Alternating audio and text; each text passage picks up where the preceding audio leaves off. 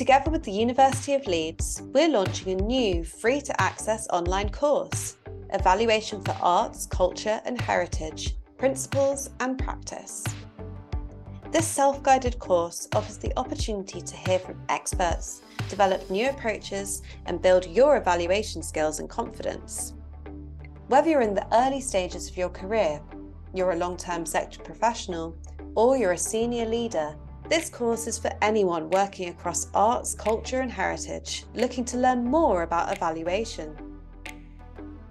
Visit culturalvalue.org.uk for more information about the course, which will be launching in September 2023.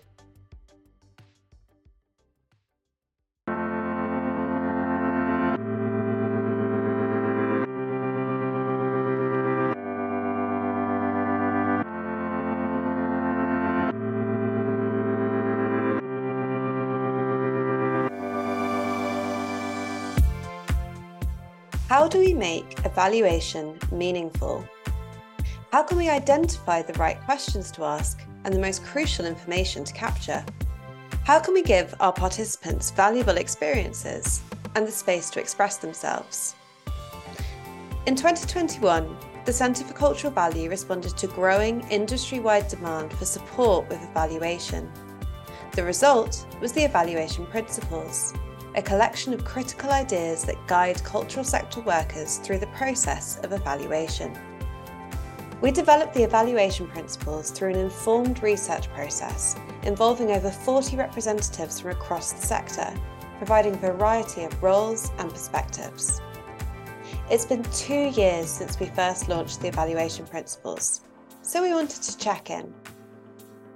In reflecting value, evaluation principles in practice, we're talking to people in the cultural sector about the principles and how they have found using them in their work.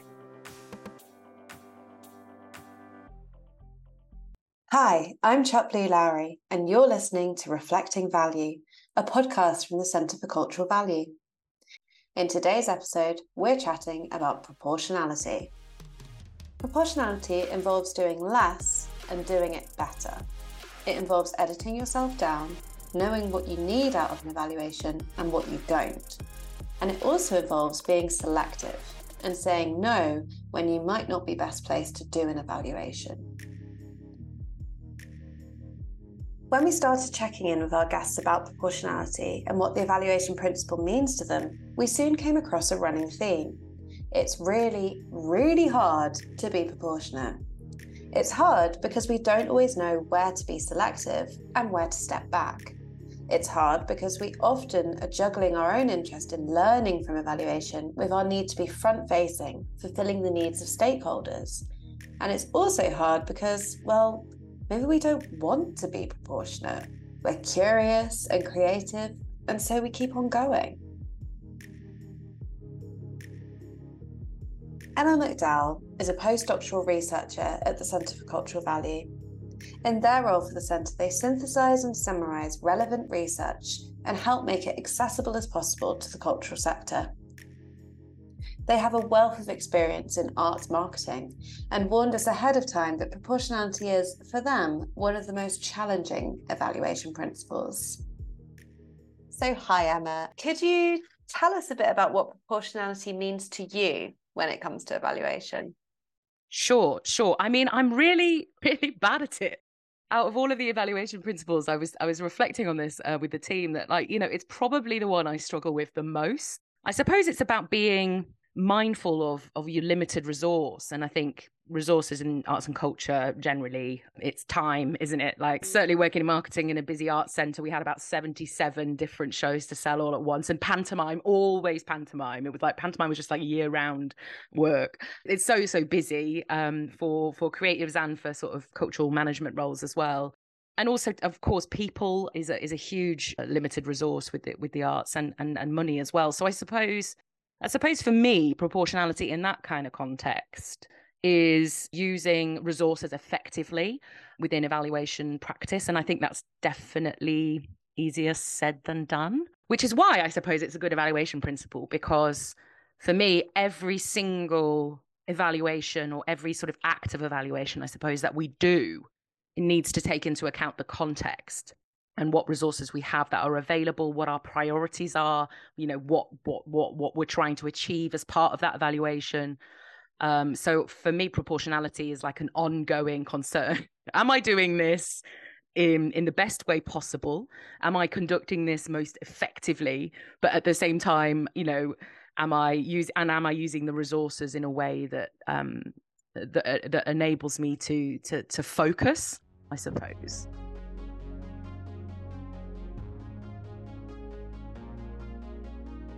Next, we talk to freelance evaluator Dawn Cameron. With over a decade's experience assisting clients with evaluation, Dawn has a particular interest in projects that deliver social and cultural change, enabling individuals to engage in creative practice. For Dawn, proportionality exists within the context of the evaluation we're placing it in. Are we working to the needs and demands of funders, or are we working on evaluation for ourselves, something that informs the future ways in which we put together our work? I think it depends on what you re- what you mean when you talk about evaluation. So if, if evaluation is just something that you're doing to satisfy the requirements of a funder, that's one thing. Um, and in that case, the the lightest touch is going to be, you know, the most straightforward and efficient way of doing it. But if you want evaluation to be part of your approach to learning and improvement and questioning, then simply doing the least allowable isn't going to cut it. You need to go back to what you're doing and why you're doing it. Obviously, you can use a theory of change um, if you want to, but you don't have to. And in understanding why you're doing what you're doing, it feels like a good idea to question what assumptions you might be bringing to a program of work. So, to give an extreme example, do you really believe that engaging in a writing class once a week is going to be pivotal in getting people into secure employment? You know what knowledge do you have of job seeking infrastructure or of the local labor market? How do you even know that people want to attend a weekly creative writing class? If you don't know that should you find out? Maybe talk to some people. And i think once once you know why it is you're doing what you're doing you can then work with an evaluator um, or with colleagues to work through what it is you want to know from the evaluation process, then you know you think about what might be the most appropriate methods to gather that data. In my experience, it's always going to go beyond the lightest of touches. So light touch, I think, is fine, but simply aiming for for having the lightest touch is not always a brilliant idea because you know you might end up simply just counting beans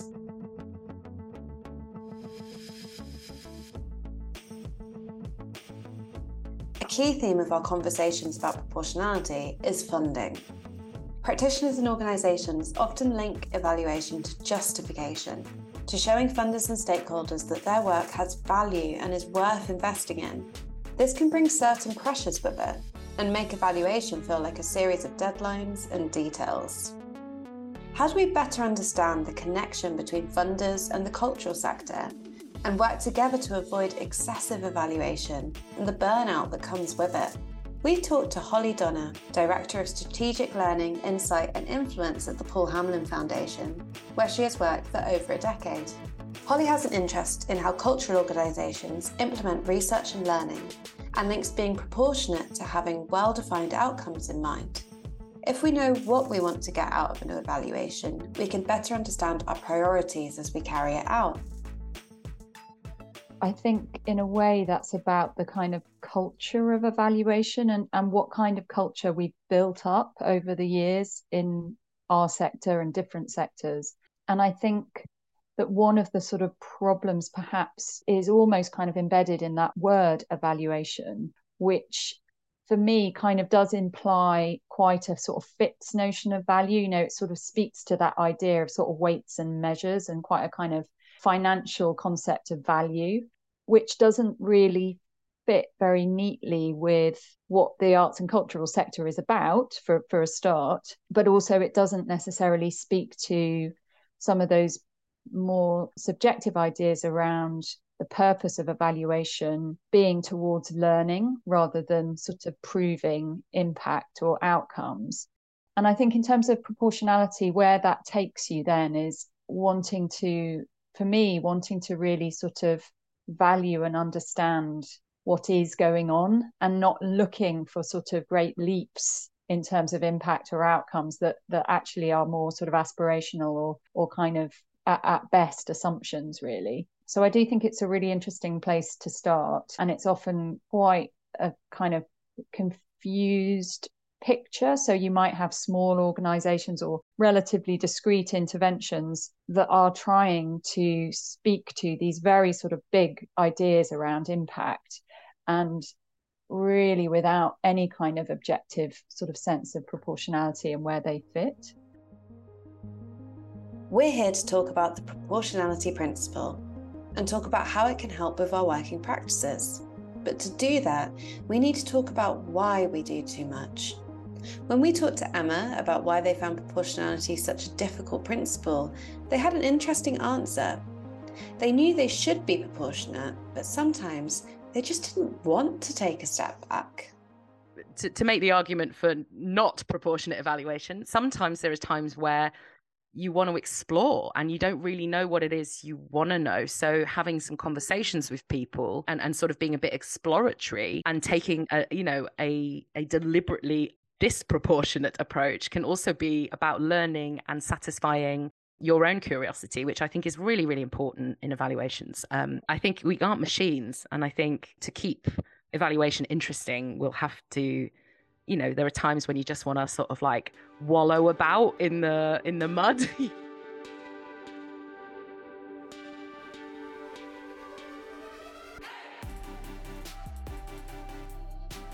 As we talked to our guests about proportionality, it became clear that they didn't start off their careers knowing how to measure an evaluation or understand their limits as evaluators. It was something they had to learn on the job whether through making mistakes or reacting to events unfolding in front of them. Coming up, you'll hear Emma share a story about doing too much in an evaluation. And then Dawn will talk about a project in which she had to take a step back.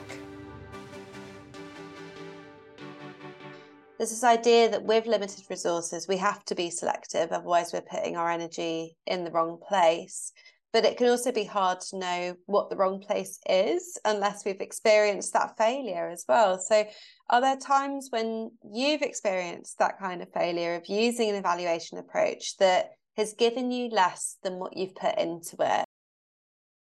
A hundred percent. I've made all the mistakes. Clearly, I learned things the hard way. I suppose partly because I'm really curious. So, a couple of things. So, I was a um, as a marketing work person working in a communications marketing team for an art center.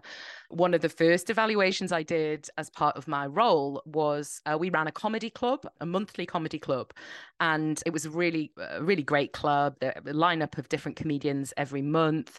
It was an opportunity from an audience development perspective to really build a campaign. It was a long running campaign and also of course the, the audience data coming through in terms of what was generated by our booking systems you know gave us information on demographics on where people were coming from how often you know they'd booked in terms of the frequency uh, how many times they came to the comedy club within a year two three four five year framework what they came to see.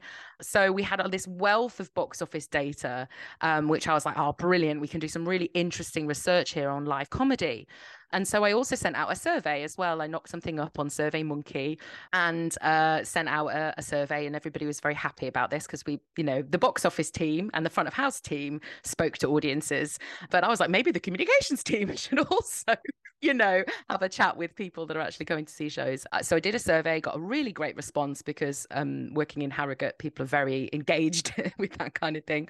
So I got really lovely survey response, quite, you know, quite representative of the audiences there, certainly, and found some really interesting things. And I, I was very excited um, about all the different kind of findings that that came out of that and and how we might use it in communication. So really pleased with myself, thinking I'm going to take this to the you know the higher up in the organization um I, I, feel like this is something that could be useful to all of the different departments. And like you know i worked with uh, they were a very small team amazing group of individuals but i sort of realized really really quickly that actually what i thought was interesting and useful was actually not as interesting or indeed useful for other people.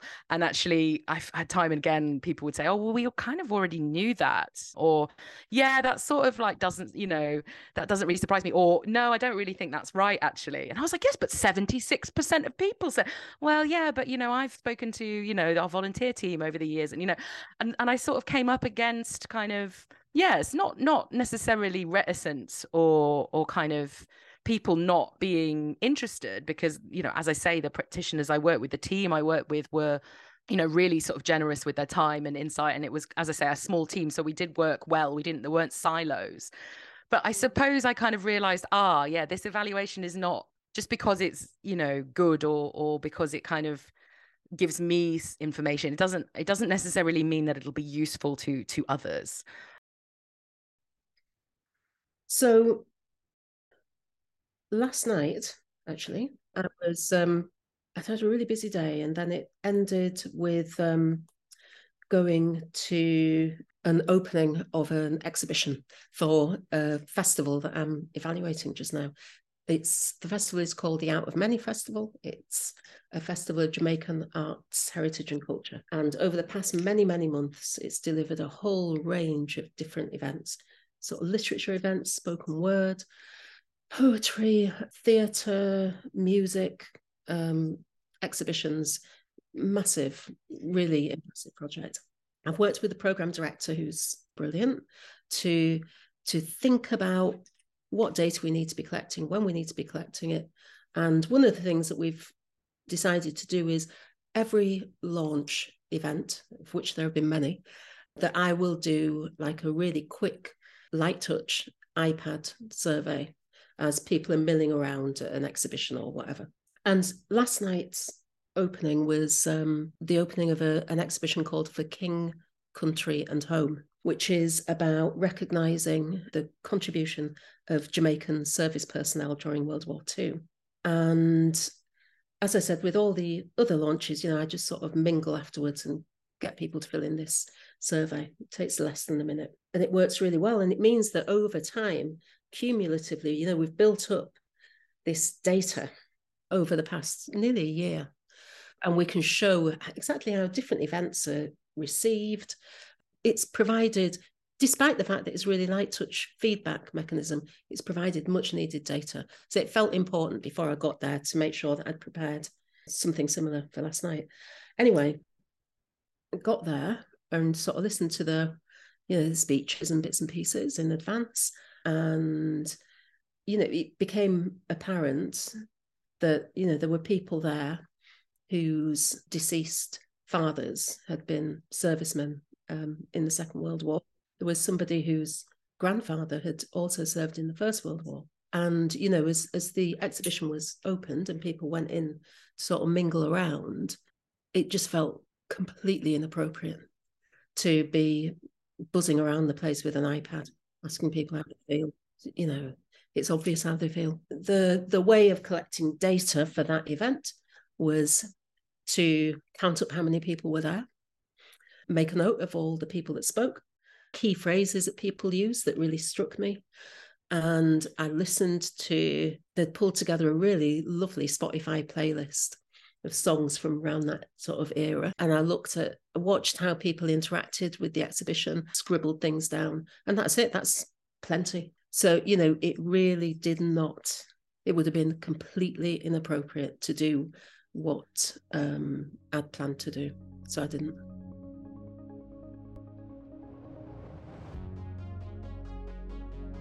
Across the cultural sector, our resources are different, and so are the ways we're approaching evaluation. So it's important to think about what our scope is as evaluators.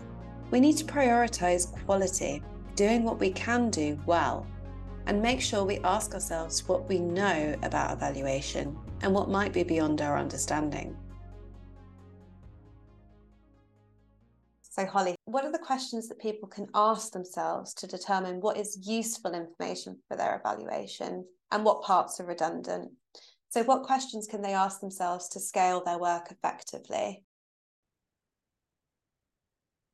Yeah, I, I generally think that in our sector particularly, we perhaps don't do enough in terms of looking at the sort of quality of what we do. And in a way, that's an area where you can understand it.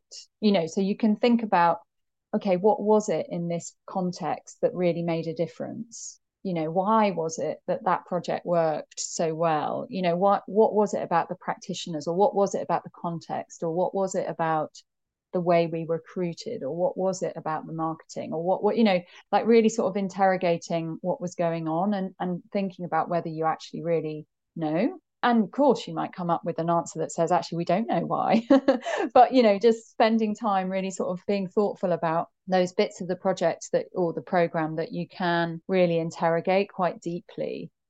And none of that really is about the impact on the individuals necessarily, which I think is quite difficult to know. I think it kind of depends on the context that you're working in but certainly i'm sure we've all worked on projects where you know the aspiration is towards i don't know an impact on civic pride or um, an impact on the economy or an impact on happiness you know these quite big ideas which are quite difficult to really know. And, and, and I think people do good work in terms of sort of looking at logic models and theories of change that can get you to some of those things. But I do tend to feel that, especially for smaller organizations, like like sitting with that interrogation of practice and process is perhaps more useful.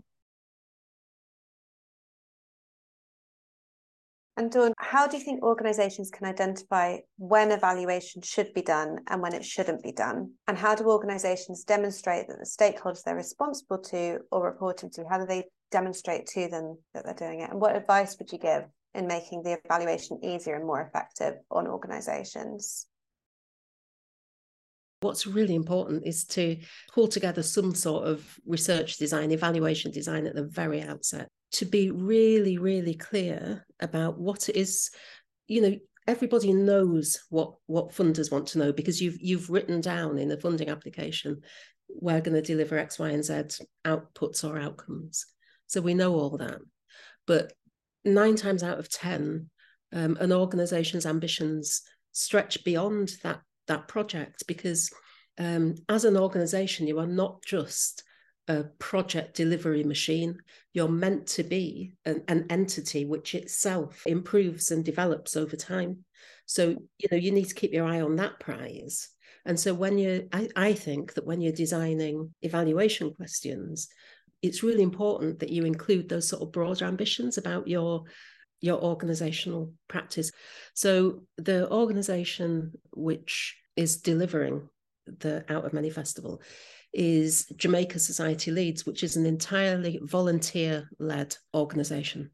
Nobody gets paid. And one of the things that they wisely did, I think, was in order to help ensure the success of the project and to help refine what it was they were going to be evaluating ultimately, as part of the fundraising process for the festival, they asked me to do a, a consultation with their constituency and more widely in advance to find out whether what they fancied doing, because it was just what they fancied doing, is it something that resonates with the people that they're trying to attract?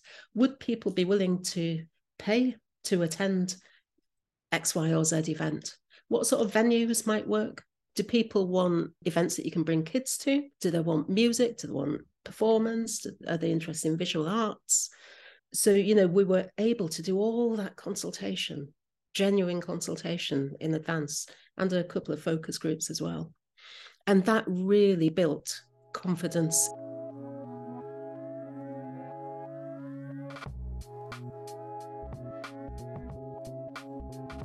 Sometimes we can go over the top of an evaluation because we're working to expectations.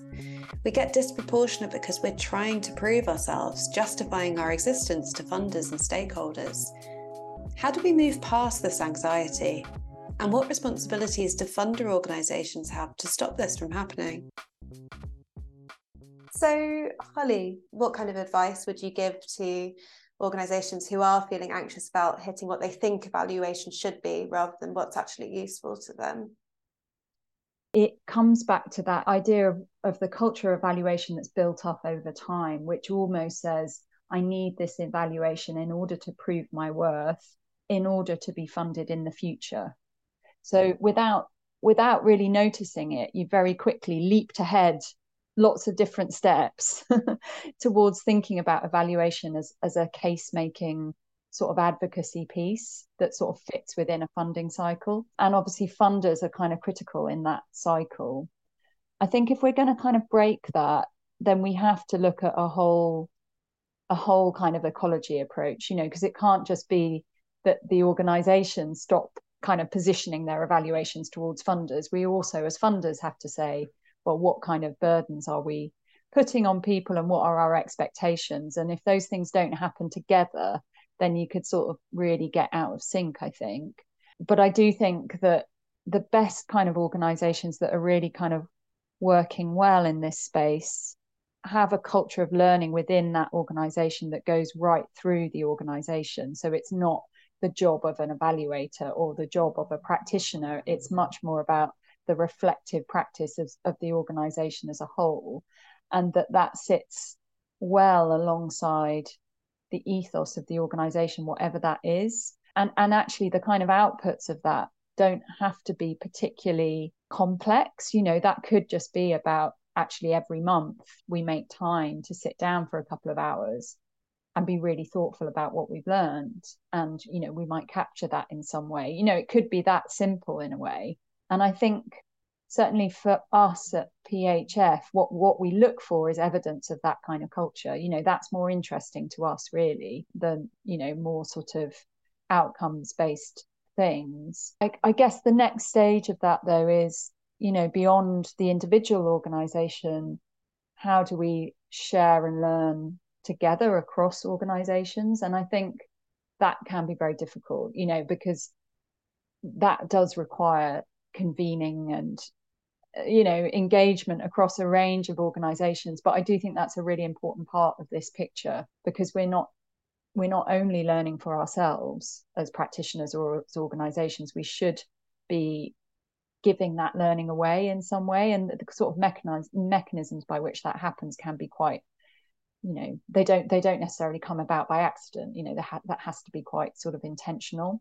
So i think yeah for me uh, certainly in terms of what we would advise organizations is to think about that reflective practice and how authentic it is across the organization strategically.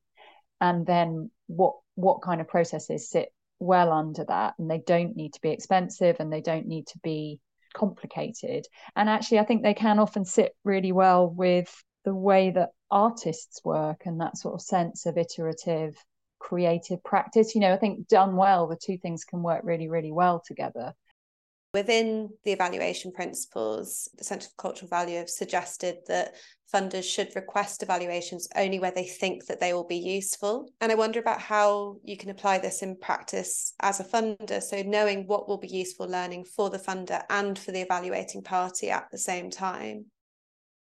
I definitely think that funders generally, ourselves included, I don't think we're great at understanding how to use reports in general, whether they're evaluation reports or, or, or just kind of, you know, reports on funding periods. It's quite difficult to sort of get that information back out to the sector in a useful way. So I'm really interested in, you know, organizations that do do that well, because I don't think it's that straightforward. So I think there is a responsibility on the funder to sort of try and think about you know uh, as we were saying that whole process of what's the evaluation for from from our perspective i mean we do help organizations. So we have an evidence and learning support scheme where we offer some organizations that we fund the, the opportunity to work with a consultant at the beginning of their funding relationship just for a few days to help them think through some of these questions and to think about what kind of methods might work for them.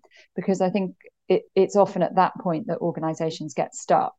You know they can do some of that basic sort of reflective practice themselves but when they want to start thinking about well how do we how do we unpack that? How do we keep going with it? What kind of methods do we want to use? And how do we do that information capture without necessarily bringing in another organization? And that's proved really useful actually particularly for smaller organizations. So we just pay for a few days of that consultancy time and in a way, for us, that works because it's about an investment in the culture of learning across the sector rather than what are the sort of learning burdens or the evaluation burdens that we're putting on individual grants.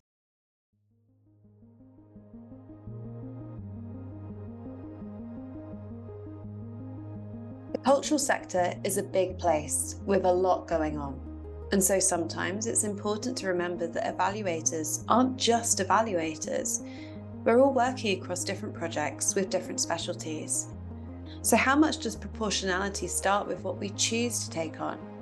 How do we work out if we're the right person for an evaluation? And most importantly, how do we say no when we're not? I remember, you know, as part of the partnership that I work in, um, we were engaged to evaluate a project which sought, through engagement in a particular art form, to make a measurable difference to participants' performance in what seemed to be an entirely unrelated field of endeavor. The thing was, it was an intriguing project, really intriguing, because you'd think, well, hold on, how does doing this lead to being better at that? So it was intriguing. Um, and I think that's probably why we we took it on. But in our efforts to get to the bottom of it, of how this transformational process might work, we just ended up down a bit of a rabbit hole. I'm I'm really fortunate because I've worked as part of a partnership. So I work with Derek Armstrong. So we can talk to each other and we're very honest and candid with each other. So we were able to actually raise the question ourselves, you know, are we the right people to be doing this? Can we do a half decent job? And, you know, we completed the work, but I think we made a decision that we were just not going to take on work like that because it's no it's it, it wasn't good for us it ended up like i said we ended up down loads of rabbit holes just having to research areas that we really weren't familiar with um, in you know uh, academic disciplines that were you know quite foreign to us really. So we had to you know it's difficult when you're part of a very you know we are just a partnership. There's only two of us.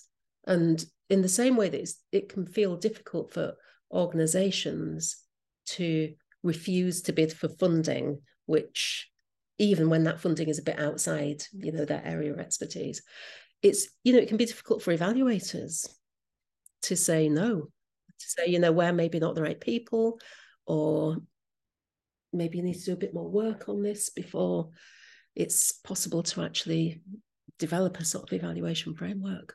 Um, and you've just got to be sort of steadfast in that, but it's not easy. Holly, the proportionality principle is really revealing, I think, because it does demonstrate the different scales that people and organizations are operating on, scope and cost, for instance, will have different meanings across the sector. So, how does your approach and advice change for smaller organisations who are looking to adjust their approach to evaluation? You know, if you look at something like, for instance, a multi year City of Culture programme, you know, you've got, you're starting there with lots of different partners and stakeholders.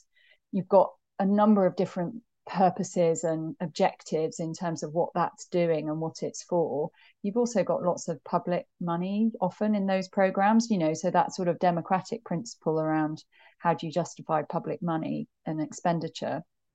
And I think all of that speaks to needing a sort of sense of a clear, well presented, compelling evaluation. And as we know, there are some great examples actually of different cities that have done, you know, really thoughtful evaluations over over a number of years and, and sort of shared that with stakeholders and have used partners and and you know those have obviously been relatively expensive pieces of work.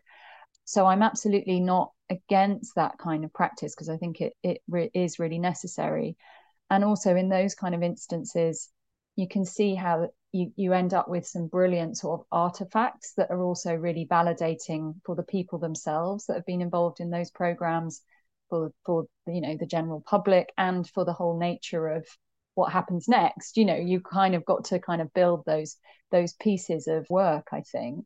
You know those are very particular contexts and i think where you don't have those kind of contexts where you might be a small organization perhaps not working even in a project way you know a project or a program might well does require a different kind of thinking to evaluation compared to I am an organization this is what I do every year. How do I describe my value year on year? You know these are very different modes aren't they with with very different intentions.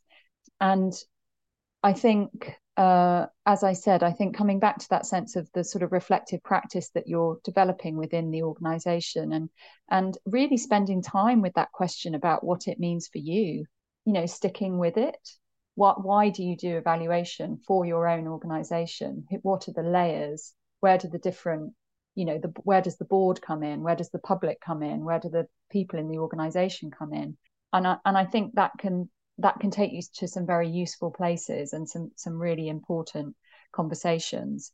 And certainly us as funders we would if we were assessing an organization at the beginning of a funding conversation we'd be looking for pointers that that show us that that kind of culture exists. We wouldn't necessarily be looking for lots of evaluative outputs at that stage I'm thinking about smaller organizations, particularly those that are designed and led by minoritized organizations and practitioners as well. So, Dawn, how can they identify the greatest areas of potential learning when they're working in a less formal structure? I think one of the biggest challenges is that funders um, and sort of statutory sector partners, for example, sometimes feel that tiny little organizations have the capacity to deliver more than they ever could.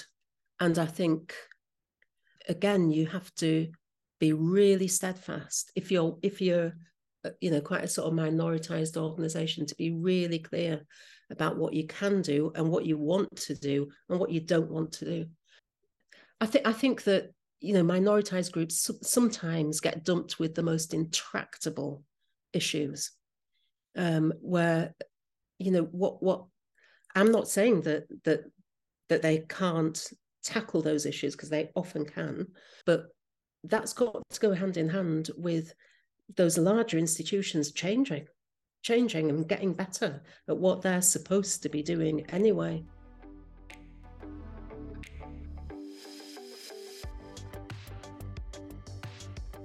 Through research findings around culture in the COVID 19 pandemic, the Centre for Cultural Value called for a new regenerative practice in the sector, allowing for practitioners and organisations to move slower with time for reflection in their work. We asked our guests how this idea can be transformed into a reality and how we can start by understanding our own limits. Whenever we ask, and we always ask, you know, how could this have been improved? People always say more time. And there is something, yeah, you're you're right about going more slowly. I think the example that I gave earlier about Jamaica Society Leeds paying for pre-fundraising consultation is it's a really interesting model. Um, and it, as I said, you know, it sort of enhanced their confidence in what they were proposing to do helped shape the project itself. And um, so it, it's actually, so what they did essentially was they built extra time in way before the project even started. And that actually saved time afterwards because it meant that you know once they'd successfully raised the cash they didn't then have to start running around the place trying to find out if people were interested in what they proposed to do you know? So i think that's one way of if you can of um, building in time at the very beginning or be, even before the beginning. That's one thing you can do. I, I really thought the work around you know sort of building a, a sector that's regenerative and you know good for people and planet and people working in the sector as well as people engaging and the public you know i just think it's such a powerful concept and really a hopeful concept for how we get through the next few years, which are obviously going to be really difficult, and and and a connected concept actually that takes us into those bigger questions around climate change and you know cost of living and all of those sort of things. So yeah, I think it's really interesting, and I think there's there is a really interesting set of conversations to be had. I think about the role of evaluation in that, you know, the extent to which it has been a driver of the opposite potentially, you know, where it's been seen as a a tool for advocacy and you know what are your takeaways? You know what are the five things that you've learned that you can pass on? You know this very sort of reductive idea in a way um, and pulling back from that you know what what's the model that would suit that regenerative future? I think it's a really interesting question and i and i certainly don't think i have the answer.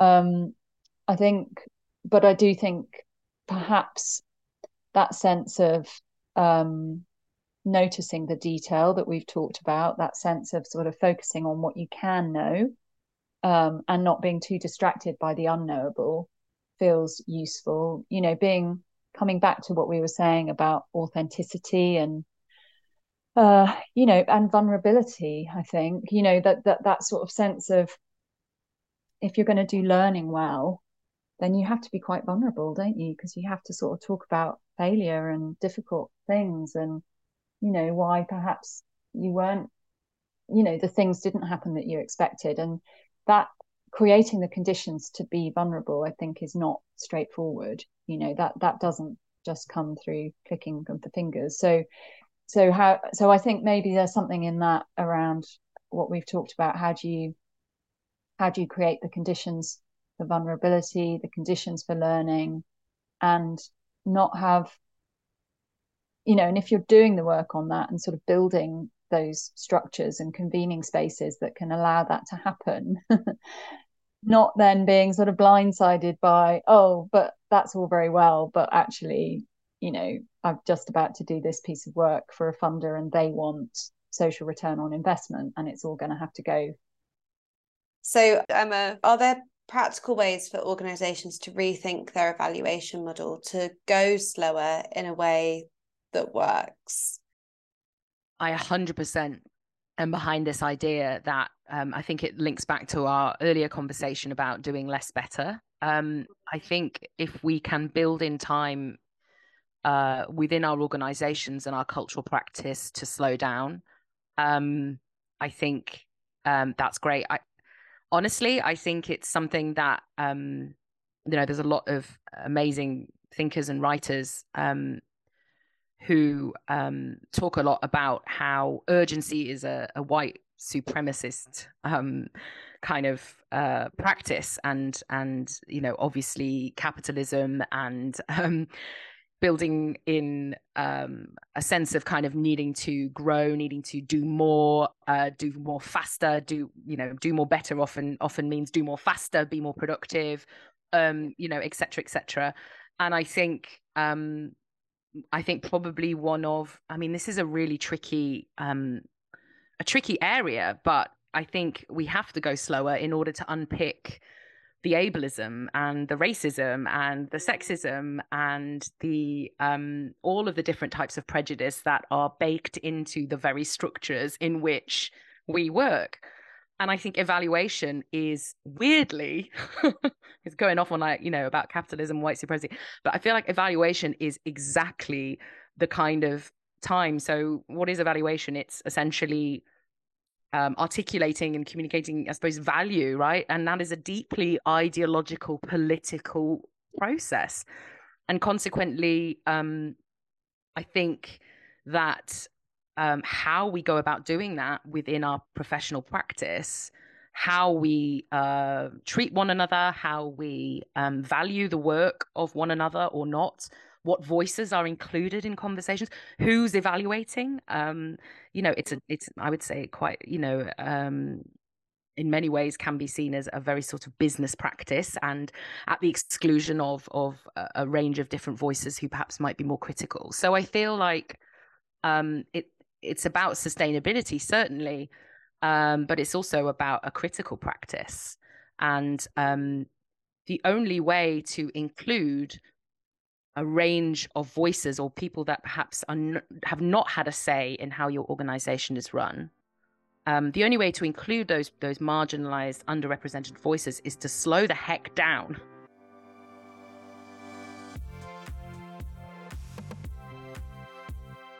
You've been listening to Reflecting Value, a podcast from the Centre for Cultural Value.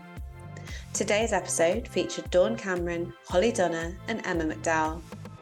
If you'd like to get the latest updates from the Centre for Cultural Value, you can sign up for our newsletter at culturalvalue.org.uk forward slash sign up. I'm Chuck Blue Lowry. Thanks for listening.